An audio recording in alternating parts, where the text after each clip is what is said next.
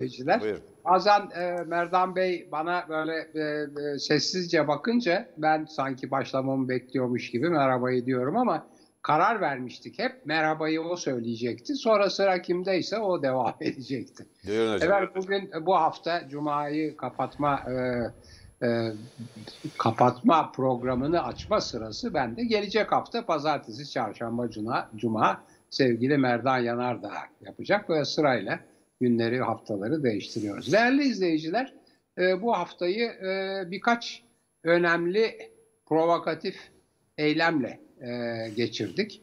En son bu İzmir camilerinden okunan şarkılar olayı patlak verdi. Orada bir ilgisiz bir, ilgisiz değil de haber verdiği için ve hesap sorduğu için bir CHP yöneticisi üstelik tutuklandı ama o tutuklamanın da arkasında e, AKP Genel Başkanı'nın e, söylediği işte e, e camilerden şarkılar okunuyor. E, şeyde CHP'liler de zevkle bunu izliyor filan gibi bir ifadesi var. O çok tabii e, söyleyeceğim onu. Yani yargı açısından çok garip bir durumu ortaya koyuyor. Ondan önce malum Yüregir'de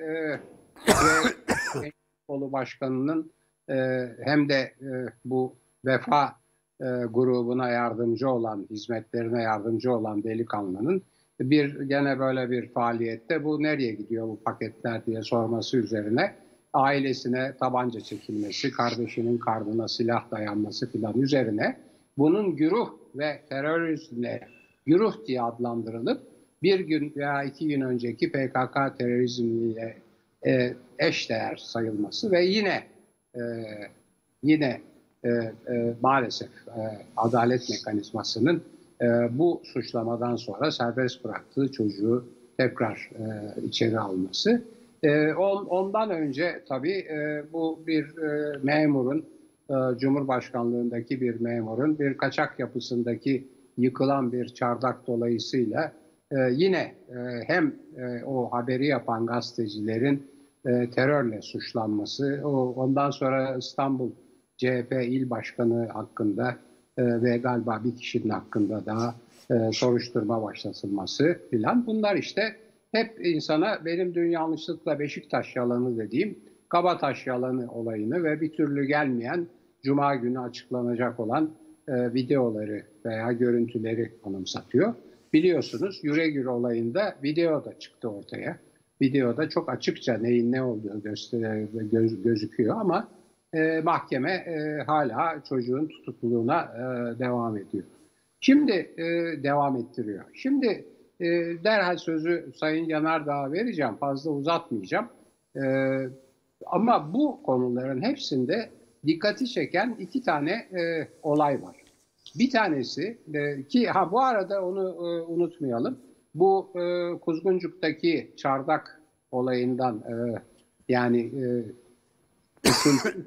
usulsüz e, inşa edilen çardak ve onun yıkılması olayından dolayı basın ilan kurumu Cumhuriyet'e çok uzun bir süre e, basın ilanlarının, basın kurumu ilanlarının kesilme cezasını verdi ki zaten koronavirüs dolayısıyla bütün yayın organları, bütün gazeteler krizde bu Cumhuriyet'e çok büyük bir darbe. Rütük'ün işte e, Tele1'e ve öteki e, muhalif kanallara e, yani Halk TV ve e, KRT gibi kanallara yaptığı e, kestiği cezalar ortada e, filan. Şimdi burada dikkati çeken olay iki olay var dedim. Birisi e, artık yargının da e, yargının da verdiği cezalarla yetinilmeyip e, tarafsız olması öngörülen anayasaya ve geleneklere ve hukuka göre tarafsız olması öngörülen basın ilan kurumu gibi, RÜTÜK gibi bir takım kurulların, kamu kurumlarının kurullarının, kamu kurumlarının kamu kurumlarıdır aynı zamanda onlar. E, gayet taraflı, iktidarın militanı gibi adeta AKP'nin bir il veya ilçe örgütü gibi davranmaları ve sürekli bu konuda baskı uygulamaları. Birincisi bu. İkincisi e, maalesef adaletin e, AKP Genel Başkanı'nın emirlerine e, veya işaret ettiği noktalara riayet etmesi. Adeta yani her dediğini kaşına gözüne bakıp iki dudağının arasında olan kaderlerine insanların yani açık söyleyelim yargı yargı görevini kötüye kullanıyor.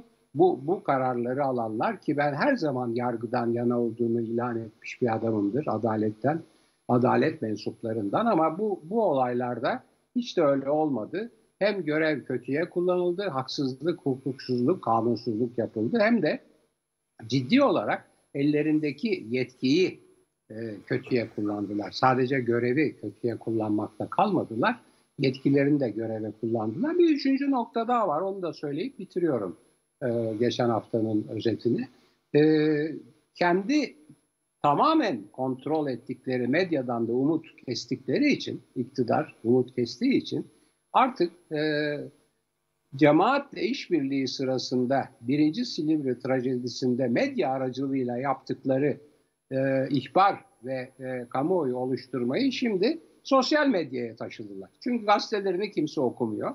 Televizyonlarını kimse seyretmiyor. Onlar da buradan e, çıkış yolunu yani kamuoyu oluşturma ve işte bir takım organları hem e, adli e, organları hem e, kendi emirlerinde gördükleri idari kurulları etkilemek için sosyal medyada trollerini, troll demek paralı AKP yandaşı e, sahte veya bir kısmı e, gerçek olan bir kısmı hatta robot olan ama bir kısmı gerçek olan hesaplar onları kullanıyorlar.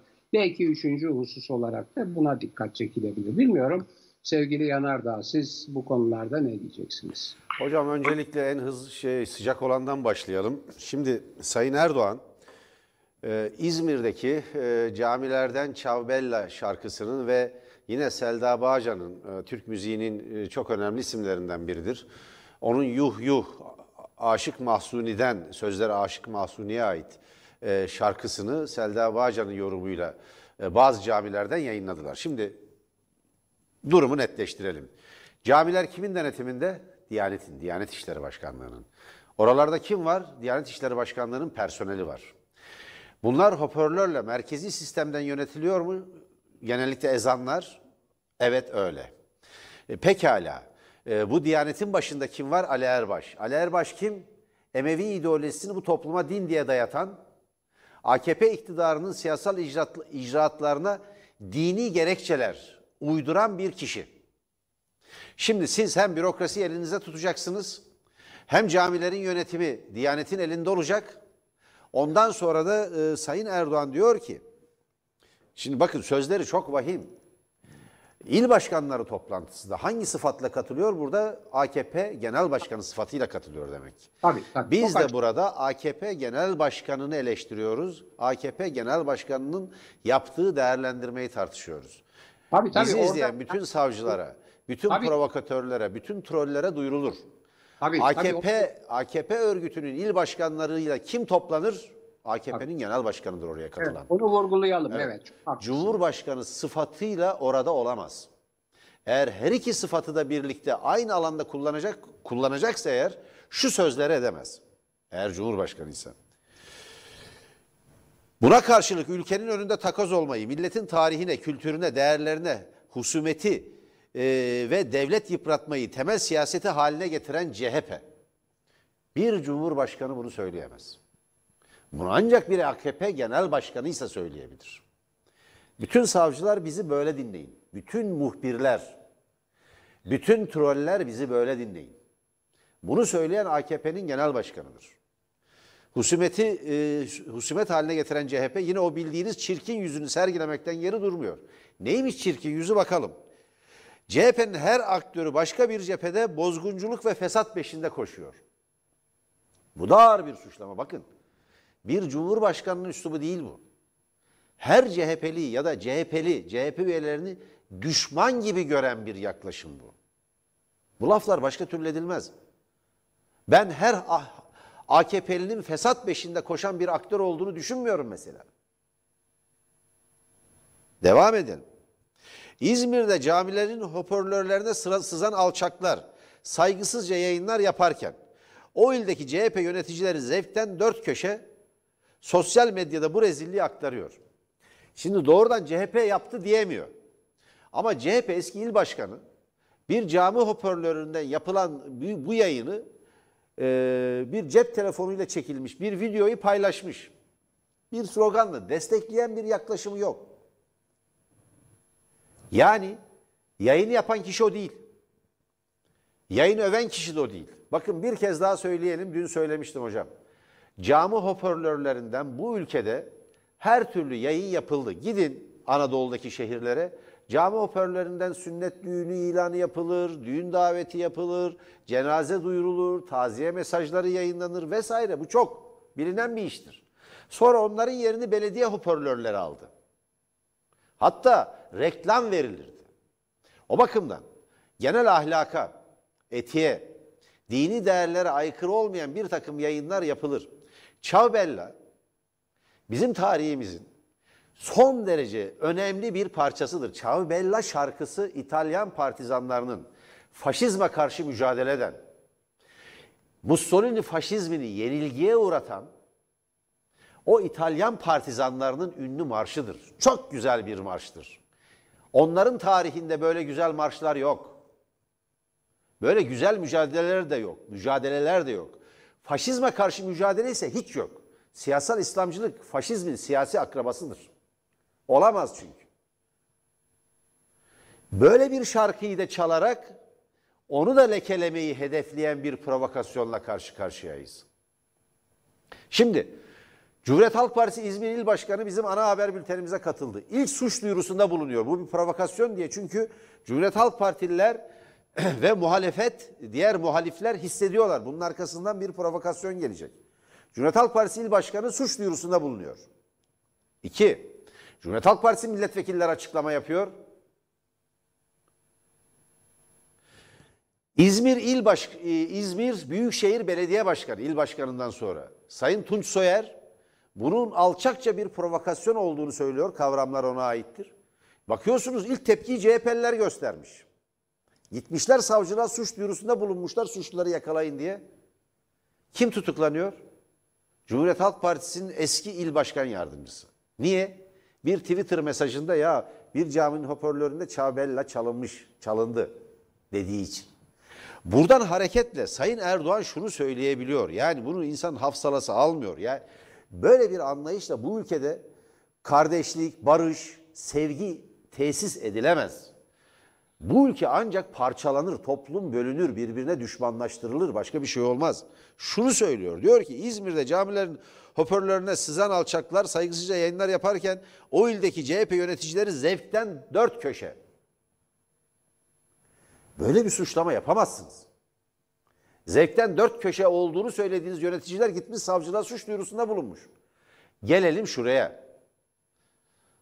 Dombra denilen o saçma sapan AKP'nin seçim marşını camilerde çaldırmadınız mı siz? Peki o alçaklar kimdi? O alçaklar kimdi madem? Hangi alçaklar sızmıştı? E niye Ağrı'daki camilerde dombra çalındığı zaman bir takım alçaklar... Mesela oradaki AKP'li yöneticiler zevkten gerçekten dört köşeydi. Camilerden çaldırdılar, cami hoparlörlerinden. Türkiye'nin birçok yerinde. Ağrı'daki de medyaya yansıdı. Cami hoparlörlerini siz siyasi propagandanızın aracı haline getirin. Bu ülkenin inananlarını da bölün. Cami cemaatini de bölün, parçalayın, birbirine düşmanlaştırın.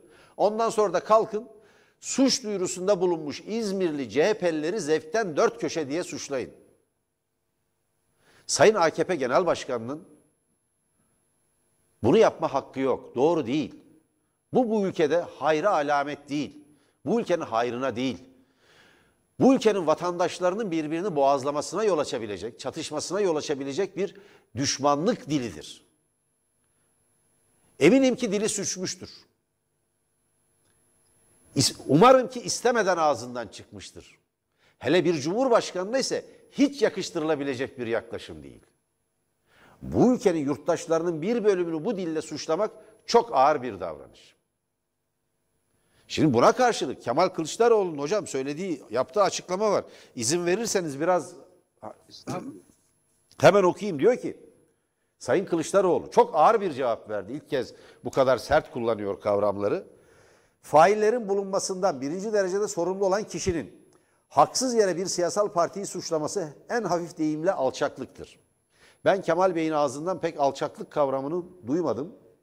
Burada kullanmış. Cami minaresinden Dombra, evet o da söz ediyor. Dombra çalınmasını, çalınmasını da biz kınamıştık diyor. Cumhuriyet Halk Partisi protesto etmişti. O gün sesi çıkmayanların bugün bize söyleyecek tek bir kelimesi dahi olamaz.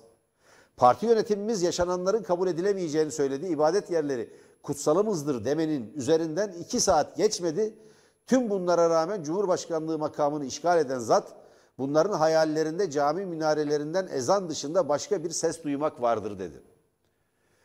Ya kimsenin nasıl niyet okuyorsunuz ya? Kimsenin hayallerini, insanların hayallerini nasıl bu şekilde siz deşifre etme yeteneğine sahipsiniz? Ben bunu anlayabilmiş değilim. Siz anladınız mı hocam?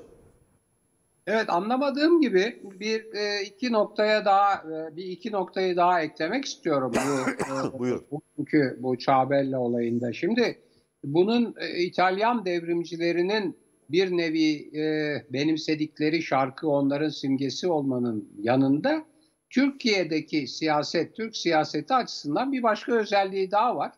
Çok İzmir, kullanılır Türkiye'de evet. Sol çok sık kullanır bu şarkıyı. Daha önemli bir çok daha önemli bir siyasal simge özelliği var. İzmir Belediye Başkanı olan Tunç Soyer'in e, kazandığı evet. seçimlerde e, kampanya sırasında kullandığı müziktir, şarkıdır, melodidir ve bunu Tunç Soyer çok kısa bir süre önce bu provokasyondan, çok kısa bir süre önce Çağbella benimle özdeşleşti diye bir beyanan, beyanat evet, vermiş. Evet. Bir demek şimdi buradan çok açıkça ortaya çıkıyor ki İzmir'i e, kaybetmiş olan AKP veya ve ve kazanma şansı da artık pek hiçbir zaman zaten pek gözükmemiş olan e, AKP İzmir üzerinden başka provokasyonlarla oradaki e, inanmışları, müminleri, efendim e, e dindarları e, CHP'den koparıp kendine çekmeye çalışıyor. Bir. İki, yahu çok daha tehlikeli bir şey var. Çok daha tehlikeli bir şey var.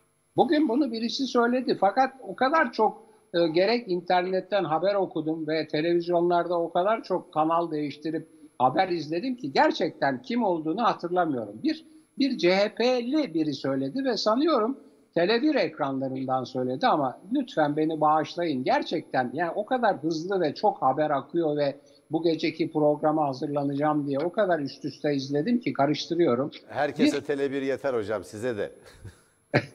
e, sağ olunuz. Bir arkadaşımız dedi ki e, veya belki de hatta sosyal medyada okudum şimdi tam hatırlamıyorum. Bir arkadaşımız diyor ki yahu diyor bu ülke Kahramanmaraş ve Çorum katliamlarını yaşadı. Bunlar camiden çıkanlara provokasyon yapılarak yaşatılmış katliamlardır. Camiye bomba asıldığı provokasyonuyla yapılmış katliamlardır. Efendim e, Madımak katliamı aynı biçimde Allahsızlar filan diyerek yapılmış bir provokasyon sonunda 30 küsür aydınımızın ve iki de orada çalışan kişinin e, hayatını kaybetmesine yol açmış provokasyonlardır. Tabii o söylemiyor ama ben arkasından ilave edeyim. Yani özellikle Çorum ve Kahramanmaraş katliamları Türkiye'yi ortayı ortalığı karıştırıp siyaseti bozup bir darbe e, ortamı hazırlamak için. Şimdi Türkiye 1980'lerin öncesinden çok farklı bir yapıda. O zaman ortamı bozduğunuz ve bulandırdığınız zaman darbe yapması beklenenler askerlerdi. Şimdi tam tersi, şimdi darbe yapması beklenen zaten 16 Nisan'da e, yaptığı darbeyle ve aslında 20 e, Temmuz darbesiyle e, parlamenter rejimi sonlandırıp tek kişi yönetimine geçmiş olan e, AKP. Yani şimdi ve yapılan provokasyonlara, tutuklamalara, medyaya yönelik, medyaya yönelik terör suçlamalarına ve özellikle ana muhalefet partisine yönelik olan terörist suçlamalarına bakılırsa yani insan hakikaten tüyleri diken diken acaba diyor bir şey mi hazırlıyorlar bunlar? Yani gerçekten bir defa o bir darbe söylentisi çıkardılar, kendileri çıkardılar. Kendileri yaygınlaştılar. Şimdi din üzerinden provokasyonlar yapıyorlar ve bunların hepsinin çok uzak olmalarına rağmen CHP'lilere hepsini CHP'lilere e, fatura ediyorlar. Bilmiyorum bu konuda ne dersiniz? Yani tarihe baktığımızda ben gerçekten çok korkmaya başladım. Ya gerçekten yani Türkiye için, kendim için değil. Benim canımdan filan korkum yok. Ben canımdan manımdan da korkmam. Ama Türkiye için, ülkem için korkmaya başladım. Hocam biz bu ülke için kendisini karşılıksız adayanların soyundan geliyoruz. Biz Namık Kemallerin, Jön Türklerin, Neslerin, Niyazilerin, Kuvayi Milliyecilerin, Mustafa Kemallerin, Denizlerin, Mahirlerin, biz Uğur Mumcuların soyundan geliyoruz. Bu ülkeye kendimizi karşılıksız adadığımız için kendimize dair bir korkumuz yok elbette. Bütün derdimiz, davamız bu ülke. Çok önemli bir şeye ve bu toplum, bu insanlar, bu dünyanın geleceği, gezegenin geleceği, çocuklarımız, bu ülkenin mutluluğu. O yüzden insanlar kendilerini gözlerini kırpmadan bir bahar gezisine çıkar gibi, bir sabah gezisine çıkar gibi ölüme gittiler. Gözlerini kırpmadan. Onların tarihinde böyle kahramanlar yok. Onların tarihinde İskilipli Atıf Hoca gibi vatan hainleri var genellikle. İngiliz bildirilerini, beyannamelerini dağıtan. Ondan sonra da şapka yüzünden asıldı diye yalan söyledikleri bu tip kahramanları var. Vahdettinleri var onların. Altıncı filoya karşı onu kıble kabul edip namaz kılanlar var. Birçok Müslümanın bile nefretle bugün andığı bir eylemdir o eylem. Onların tarihlerinde bunlar var. O yüzden kaygılanacak, gerçek anlamda kaygılanacak olan bizleriz. Börekçizade Rıfat Efendi gibi Mustafa Kemal'le birlikte ulusal kurtuluş mücadelesine katılan, ilk meclisin açılışında yanında duran insanlarla hiçbir sorumluluğu, sorunumuz gerçek dindarlarla olmadı ki. Hocam önemli bir şey işaret ettiniz. Hemen değineyim. Her zaman, her zaman askerler değil, muhalefet de değil, çoğu kez iktidarda olanlar darbe yaparlar. 24 Mart 1933 önemli bir tarihtir. 1933 Almanya Alman parlamentosu Reichstag yangını. Hitler iktidardır ve kendi parlamentosunu yakarak darbe yaptı. Demokrasiyi askıya aldı, parlamentoyu kapattı ve ülkede bir daha seçim yaptırmadı. 24 Mart 1933 iktidardaki Hitler'in Alman devletine karşı darbe yaptığı tarihtir. Reichstag yangınını mutlaka okuyun. Bakın, internete girin bakın. Mutlaka okuyun. Dimitrov Bulgar komünistlerinin, Bulgar sosyalistlerinin, Bulgar halkının önemli lideridir. Modern Bulgar Cumhuriyeti'nin kurucu lideridir. Dimitrov o dönemde Almanya'da ve Almanya'da tutuklanıyor. Bunu komünistler yaktı diye bir yalan, Yahudiler ve komünistler yaktı diye bir yalan, e, bir e, Göbels'in bir propagandası başlıyor. Propaganda makinesi çalışmaya başlıyor. O dönemdeki yandaş medya bunu sürekli işliyor. Ve bir grup sosyalist, işte e, demokrat ve Yahudi Alman yurttaşı yargılanmaya başlanıyor. Fakat o mahkeme Nazizmin, faşizmin yargılandığı bir mahkemeye dönüşüyor. Dimitrov'un savunması çok ünlüdür o, o mahkemede. Daha sonra faşizme karşı Birleşik Cephe kitabında da bunu ayrıntılı bir şekilde anlatır. Diğer kitaplarda da anlatılır. Önemli bir tarihtir. Dolayısıyla AKP hükümeti adeta bir Reichstag yangını düzeyinde bir provokatif eylem, bir iş arıyor. Zaten kuşa çevrilen, bütün demokratik hak ve özgürlüklerin budandığı, tek adam rejimine sürüklenmiş Türkiye'de iyice bu ülkeyi nefes alamaz, antidemokratik, totaliter bir rejime doğru taşımak için kendi Reichstag'ını yaratmaya çalışıyor. Türkiye'nin Reichstag'ı Ergenekon kumpasıydı. Olmadı, tutmadı, dağıldı yeni bir kumpas hazırlamaya çalışıyorlar. İzmir'deki iş bunun bir parçasıdır. Unutmayın bu tarihi. 24 Mart 1933. Hitler iktidardadır. Buyurun hocam. Ben böyle evet. değerlendiriyorum. Çok haklısın. Ben gene sizin e, verdiğiniz örnekte değerli izleyicilerimiz, herkes bilmiyor olabilir. Değerli izleyicilerimize bir anımsatma yapayım. Reichstag yangınını yapan, Reichstag'ı yakan e, onu kundaklayan adam yakalandı. Yani evet. e, yani e, hani Dimitrov'un üstüne, komünistlerin üstüne filan atmaya çalıştılar. Ama o adam yakalandı. Şimdi bakalım bu cami hoparlörlerinden Çabella şarkısını yayınlayan, arkadan e, Selda Bağcan'ın şarkısını yayınlayanlar yakalanacaklar mı? Ben polise, Türk polisine inanıyorum. siyasal gösterilerde yaptıkları e, amirlerinin emirleridir. Müdürlerinin ve amirlerinin emirleridir. Aynen asker gibi polis de amir dağıtın deyince dağıtır. Şimdi bu siyasal tavrı bir yana bırakalım. Türkiye'de ne kadar hırsızlık, uğursuzluk, katil olayı yani cinayet olayı, sahtekarlık hatta şimdi hatta şimdi sosyal medyada olay gizli kimlikle yapılan provokasyonlar vesaireler varsa ben polisin bunu yakalayacağına inanıyorum. Çünkü bu polis aynen bütün öteki kurumlar gibi, adalet gibi, ordu gibi Cumhuriyet döneminin geleneklerinden ve eğitiminden gelmiş bir kurumdur. Ne kadar yozlaştırılırsa yozlaştırılsın, ne kadar o onun içinde temizlik kendilerince yapılmış ve kendi adamlarını getirmiş olurlarsa olsunlar, o polis kurumunun, o güvenlik kurumunun ben geleneklerine ve yeteneklerine inanıyorum. Yani isterse, isterse muhakkak bu işi yapanları yakalayacaktır. Muhakkak. Çünkü yani şimdi siz de biliyorsunuzdur bu işlere yabancı değilsiniz. Ee, ama ben başka özel nedenlerle de bunların çok arka planını biliyorum. Her her dijital eylem muhakkak dijital ayak izi bırakır. Muhakkak dijital parmak izi bırakır. Her dijital eylem. Eğer birisi o o o sistemi hacklemişse bunu yapan ister o sistemi kullanan olsun, ister muhalif olsun, ister karşı olsun, ister başka bir hackleme yoluyla girsin, muhakkak muhakkak bir dijital parmak izi, bir ayak izi vardır.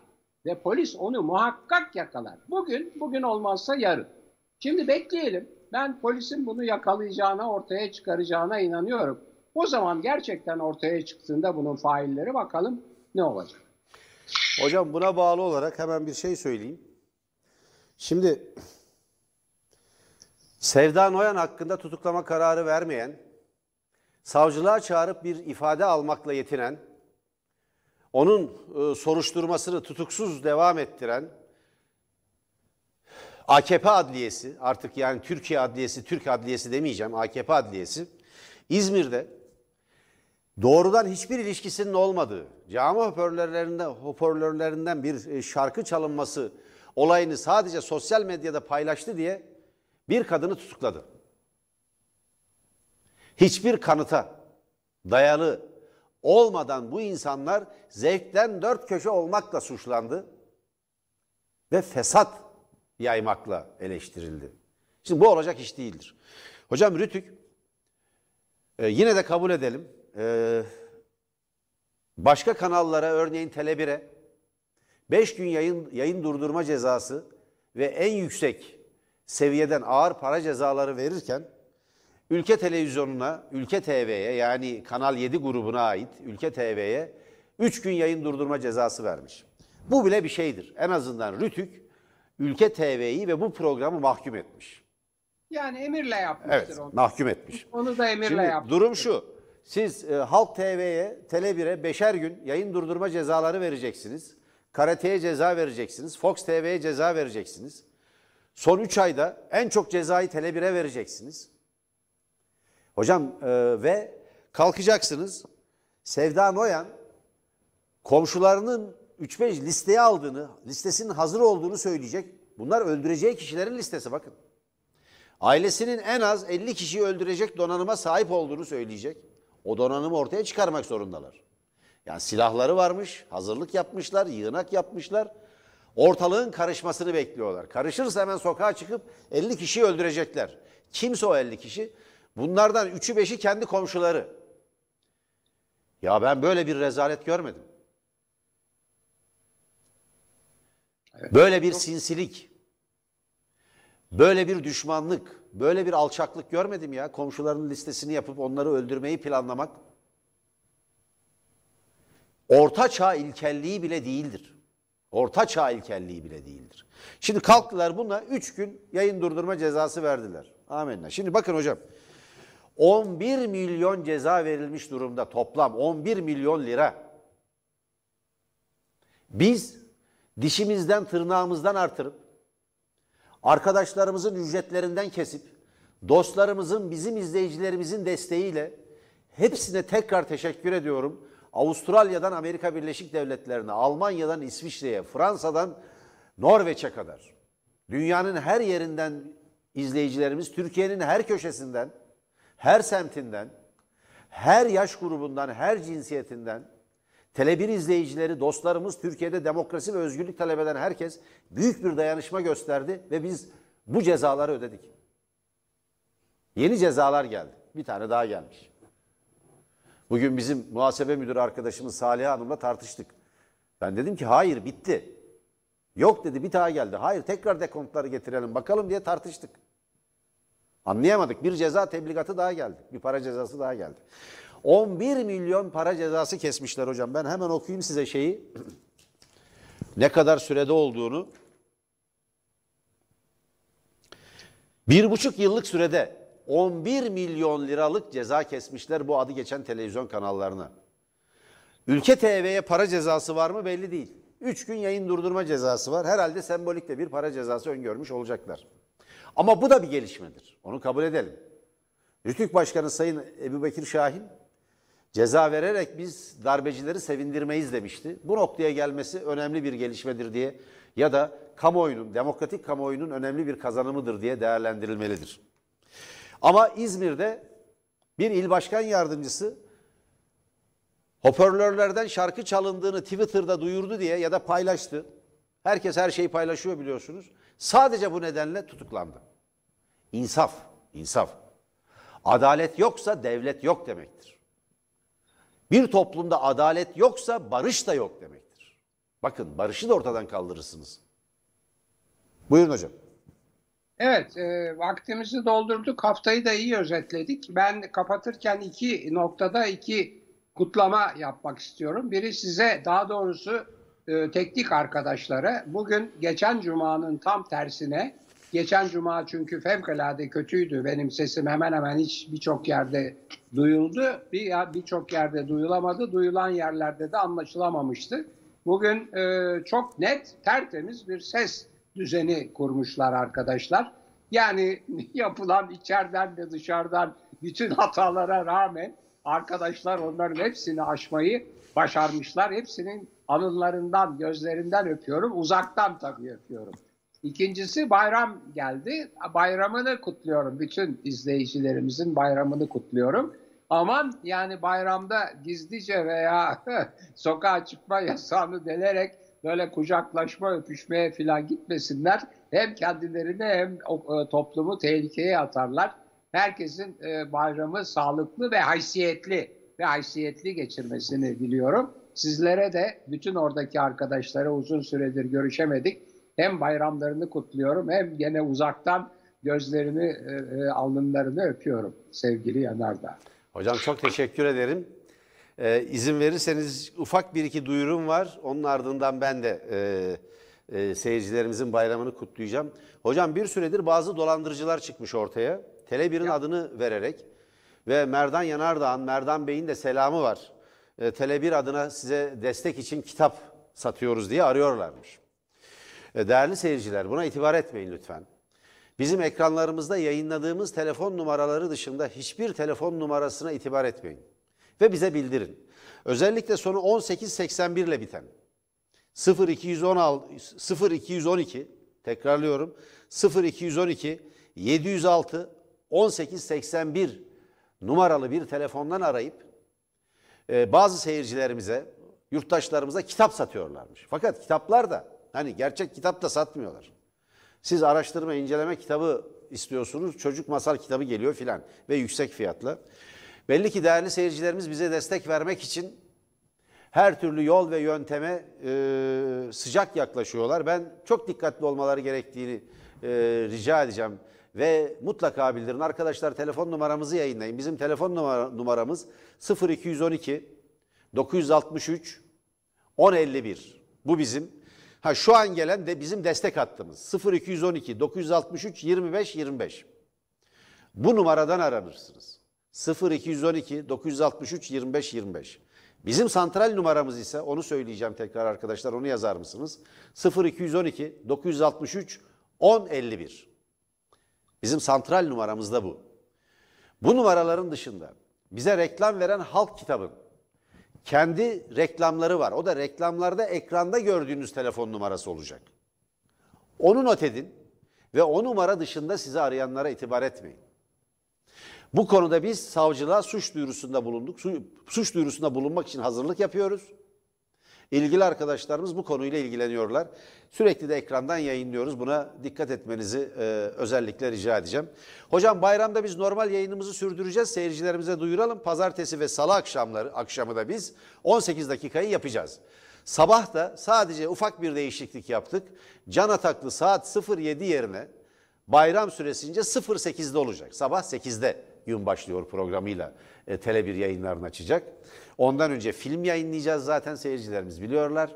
E, onu izlesinler. Ve saat 21'de Uğur Dündar'ın hazırlayıp sunduğu Demokrasi Arenası var.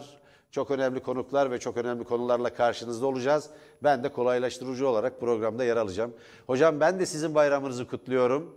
Bütün seyircilerimizin ve bütün Türkiye'nin bayramını kutluyorum. Huzurlu, birlik içinde, barış içinde güzel bir bayram geçirmenizi temenni ediyorum. Hoşçakalın. Hoşçakalın değerli izleyiciler. Bir de son bir önerim var sevgili Yanardağ. Bu Kılıçdaroğlu'yla yaptığımız özel e, 18 dakika çok şey istiyor. Yani müthiş bir talep var. Onu bayramda bir uygun zamanda Evet, ama çok iyi oldu hocam hatırlattığınız. Bayramın ilk günü, pazar günü, pazar günü saat 14'te tekrar olacak. bravo. Onu altyazıyla filan da ilan edin. Tanıtımını hazırlıyor arkadaşlar. Tamam, Tanıtımını çok- hazırlıyorlar. çok talep- ben- bana gelen e, bütün e, e, Bize de çok talep geldi. Falan değil artık. Hep herkes onu istiyor, bir daha istiyor. Bize çok talep geldi. Bize de çok talep geldi. Değerli seyirciler, e, 24 Mayıs Pazar günü yani e, bayramın birinci günü saat 14'te 18 dakika özelin tekrarı var. Sayın Kemal Kılıçdaroğlu programımızın konuydu. Çok önemli konuları konuştuk E, ve e, çok önemli çok önemli değerlendirmeler yapıldı. Bunu da kaçırmayın. Hoşçakalın.